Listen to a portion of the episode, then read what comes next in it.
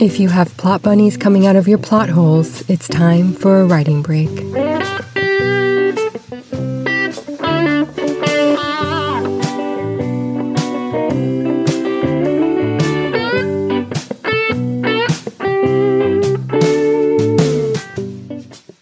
Neither rain, nor snow, nor sleet, nor hail shall keep us from talking about the weather today. Did you know that the so called postal carrier's motto is about 2,500 years old? It was the Greek historian Herodotus who originally said, quote, Neither snow, nor rain, nor heat, nor gloom of night stays these courageous couriers from the swift completion of their appointed rounds. End quote. In the 1890s, the architectural firm designing the New York City General Post Office decided to add Herodotus' saying all around the outside of the building. The United States Postal Service, however, does not have a slogan, which might explain why you don't get mail on rainy days. Anyway, in this episode, we are talking about incorporating weather into your writing. The Writing Break Cafe is open, so let's grab a table and I'll fill you in on some publishing news.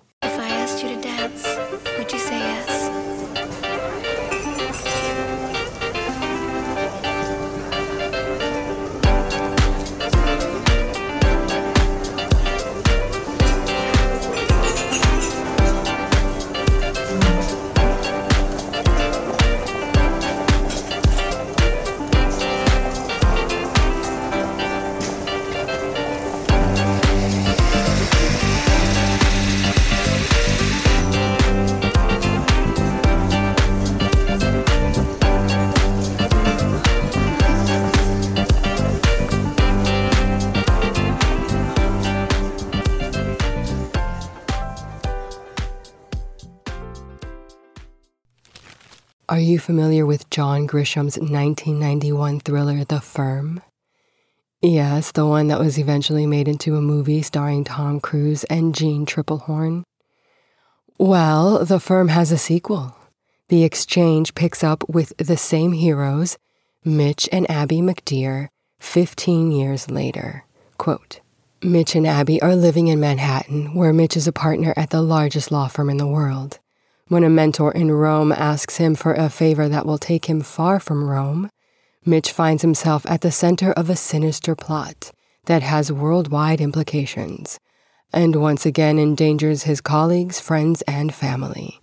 Mitch has become a master at staying one step ahead of his adversaries, but this time there is nowhere to hide. End quote. The exchange will be released by Doubleday on October 17th. Forbes Advisor has taken a look at data from the U.S. Bureau of Labor Statistics and Google search trends and concluded that bookstores are the most recession proof business in 2023. Quote, Bookstores saw the biggest increase in the number of businesses during the latter part of the pandemic. Coupled with a moderate startup cost, bookstores also enjoyed steady wage growth during both the Great Recession and the latter part of the pandemic. End quote. Simon & Schuster is offering a new program called the Advance Readers Club. Their goal is to offer free advance copies of books to people not in the publishing industry. The Advance Readers Club will be, quote, an intimate reading community organized to provide readers with early access to future bestsellers and award winning titles. Acquired, edited, and published by Simon & Schuster's senior editor, Yahdon Israel. End quote. You have to be in the United States to participate, and not all who apply to the club will be selected to be a member, but I bet they'd pick you. Gift number one this episode is a link to sign up for the club. Gift number two is a video of Yahdon Israel discussing book deals and book proposals. This video is an hour and 24 minutes long, so it's definitely longer than a writing break. However, it's up to date, essential information from someone acquiring books that range from 35,000 to over $400,000. I highly recommend making the time to watch it. It is a lot of candid insider information you do not normally get from an acquisitions editor at a big five publishing house. He might unintentionally convince you to self publish.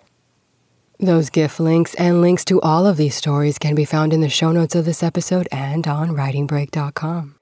Let's rest a moment on the overthinking couch to discuss my frequent quote and end quotes. Man, listen, man, I got something to say. Man, listen, you know I got something to say. Man, listen. One listener asked why I always say quote and end quote instead of just moving forward like they do in audiobooks and letting the readers figure it out. Good question. The answer is training. I used to record textbooks for students who were blind or visually impaired, and that's how I was taught to do it. Fun fact I would also have to describe graphs and images. The center where I volunteered lost funding some time back, but there is still a need for readers across the country, and a lot more recording can be done remotely now. There might be a center near you where you can volunteer to record materials for people in your community who are blind or visually impaired.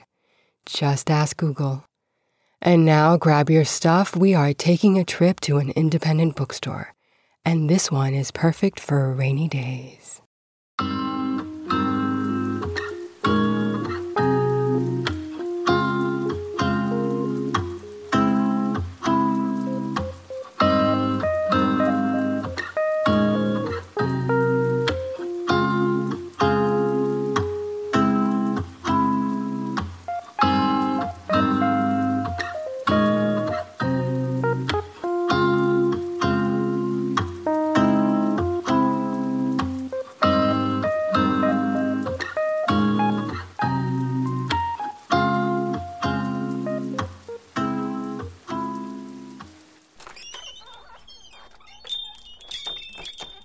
Rainy Day Books in Victoria, Australia is a well stocked bookshop selling secondhand books.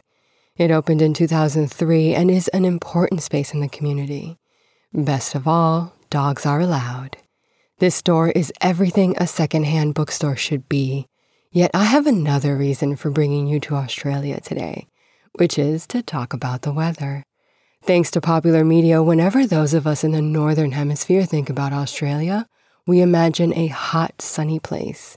Yet it is partly cloudy in Victoria today with a high of only 23 degrees Celsius, 74 degrees Fahrenheit, and a low of 12 degrees Celsius, 54 degrees Fahrenheit. It's quite a lovely day. But how memorable would those Northern Hemisphere stories about Australia be without the heat? And how annoying is it to read a story that takes place in Australia in July and the people are sweltering? That's their coldest month. It is important to discuss weather in your writing, and it is important to get it right. We will talk more about that in a minute, but first, let's roam around the shop and check out an independent author.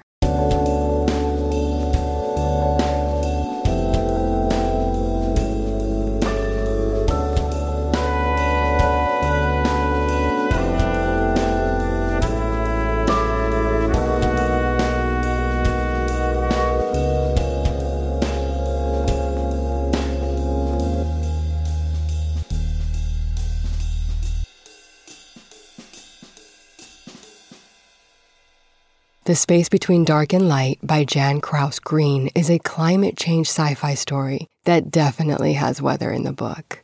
Quote Joe Geist is desperate. His brother Jared has vanished, and Joe, usually a roll with the punches type, begins a frantic quest to uncover his missing brother's fate. 100 years after Jared disappears, civil society is collapsing in the wake of environmental devastation. Seven year old George escapes when marauders invade his home.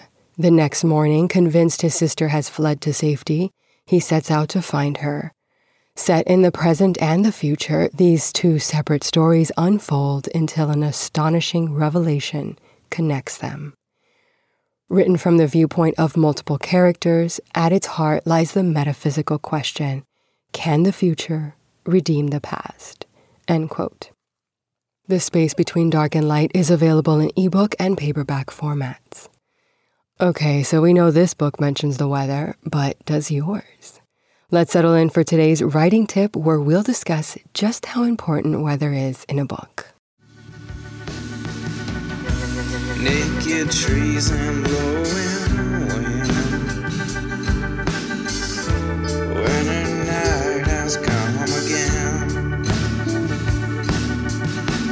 I got this feeling deep inside.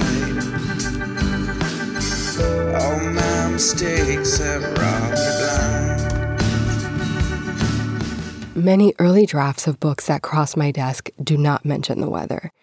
Yet we know that weather is a powerful force in our lives and it can have a profound impact on our stories. Weather can be symbolic or ironic, and it can also serve as foreshadowing, which is one of my favorite literary devices. Here are the three main ways I think weather enhances a story. 1. Weather can set the mood. A dark and stormy night creates a sense of foreboding or danger, and a long drought creates tension.